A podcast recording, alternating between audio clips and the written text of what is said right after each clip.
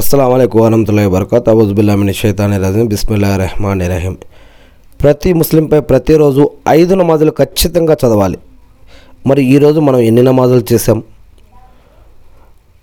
ఖురాన్లో ఇరవై రెండో అధ్యాయంలో ముప్పై ఐదో వాక్యం ఏమని చెప్తూ ఉందంటే, వారిలోని సుగుణం ఏమిటి అంటే అల్లా నామం స్మరించినప్పుడు వారి హృదయాలు వణుకుతాయి, తమపై ఏ ఆపద వచ్చి పడినా కూడా వారు ఓర్పు వహిస్తారు, అంతేకాకుండా నమాజులను నెలకొల్పుతారు, మేము వారికి ప్రసాదించిన దానిలో నుంచి మా మార్గంలో ఖర్చు చేస్తూ ఉంటారు అని అల్లా చెప్తూ ఉన్నారు.